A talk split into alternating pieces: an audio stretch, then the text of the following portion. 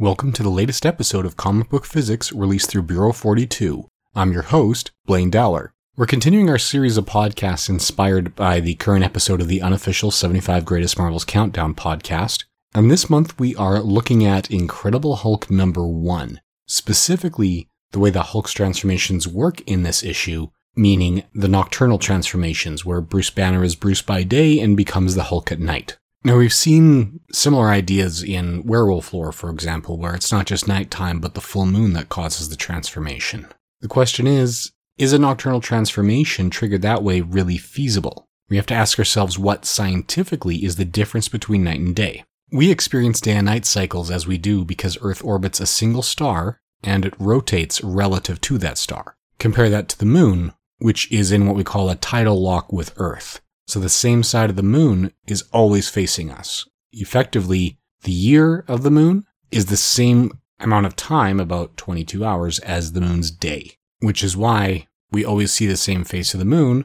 As it rotates around us, that face will rotate, so it's constantly looking at us, so to speak. So we perceive differences in day and night because the sun's radiation, or at least most of it, is unable to penetrate the earth. So once the sun goes below the horizon, that radiation is blocked. So specifically, what radiation or emissions would that be? Well, the sun emits a few things. Primarily, it emits electromagnetic radiation from the radio to ultraviolet range, including visible light, and that's what we know best. It also emits charged particles such as electrons, protons, pions, muons, and an assortment of others, but those charged particles are known as the solar wind. And finally, it emits neutrinos, which have very little charge. So different particles have different energy levels. It takes different objects or materials to stop them. The more energy something has, the harder it is to stop. The less interactive it is, the harder it is to stop. Electromagnetic radiation is often absorbed by materials that are about as large as half the wavelength of the light. So if you want to absorb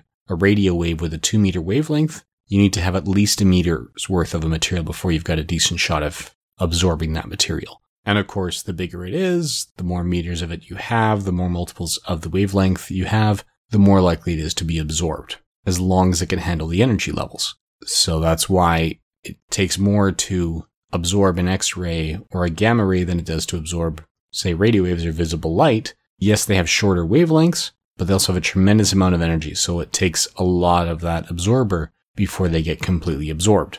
So electromagnetic radiation is a definite possibility since that's most clearly blocked by the presence of the Earth. Now, the solar wind, which comes from the sun, rarely makes it to the surface of the Earth. The Earth's magnetic field tends to deflect it, so we don't interact with it at all. It doesn't reach the surface of the Earth, so that can't be the trigger because that's no difference between night and day. The other major particle that gets emitted is the neutrino. Now, those hardly interact with anything. The world's biggest neutrino observatory is called SNO. It's the Sudbury Neutrino Observatory where they've taken thousands and thousands of liters of cleaning solution, filled a giant spherical detector, and buried it miles underground at the bottom of an old salt mine. Now, the neutrinos that come from the sun come at a huge rate. There's a few million of them that pass through every square centimeter of the Earth's surface every second. But these things barely interact. So when the Sudbury Neutrino Observatory is trying to observe neutrinos, they're actually measuring not how many neutrinos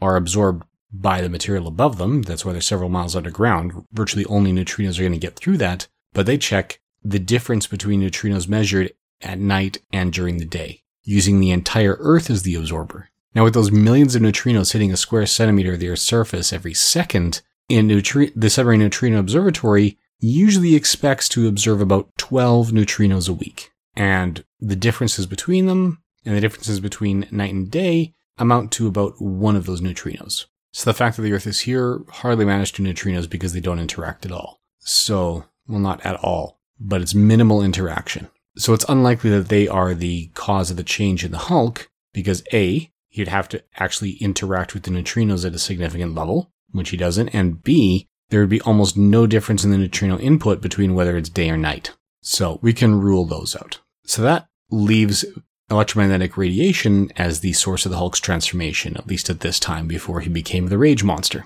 Now, any individual photon of a given wavelength is indistinguishable from any other photon of that same wavelength. Once you have the wavelength of a photon, you could describe it pretty much completely. So if you have visible light from the sun or visible light from a light bulb with the same wavelength, there's no absorber that can distinguish the difference between the sources. So, since the transformation doesn't happen indoors when the lights are turned on and off, there must be some distinguishing feature of the light itself. Most indoor lighting doesn't use ultraviolet light, so that's a possibility. You could probably test that by sending Bruce Banner to a rave and seeing if he hulks out on the dance floor, but I don't think our insurance will cover that test. The other possibility is that it's not a specific wavelength introduced or removed that causes the transformation, but rather a profile or the relative combinations of light of various frequencies. In that case, he also transformed during the day every time he went into a room with artificial light and no natural light, which I would imagine would be fairly common in a high security bomb test site where some rooms really shouldn't have windows.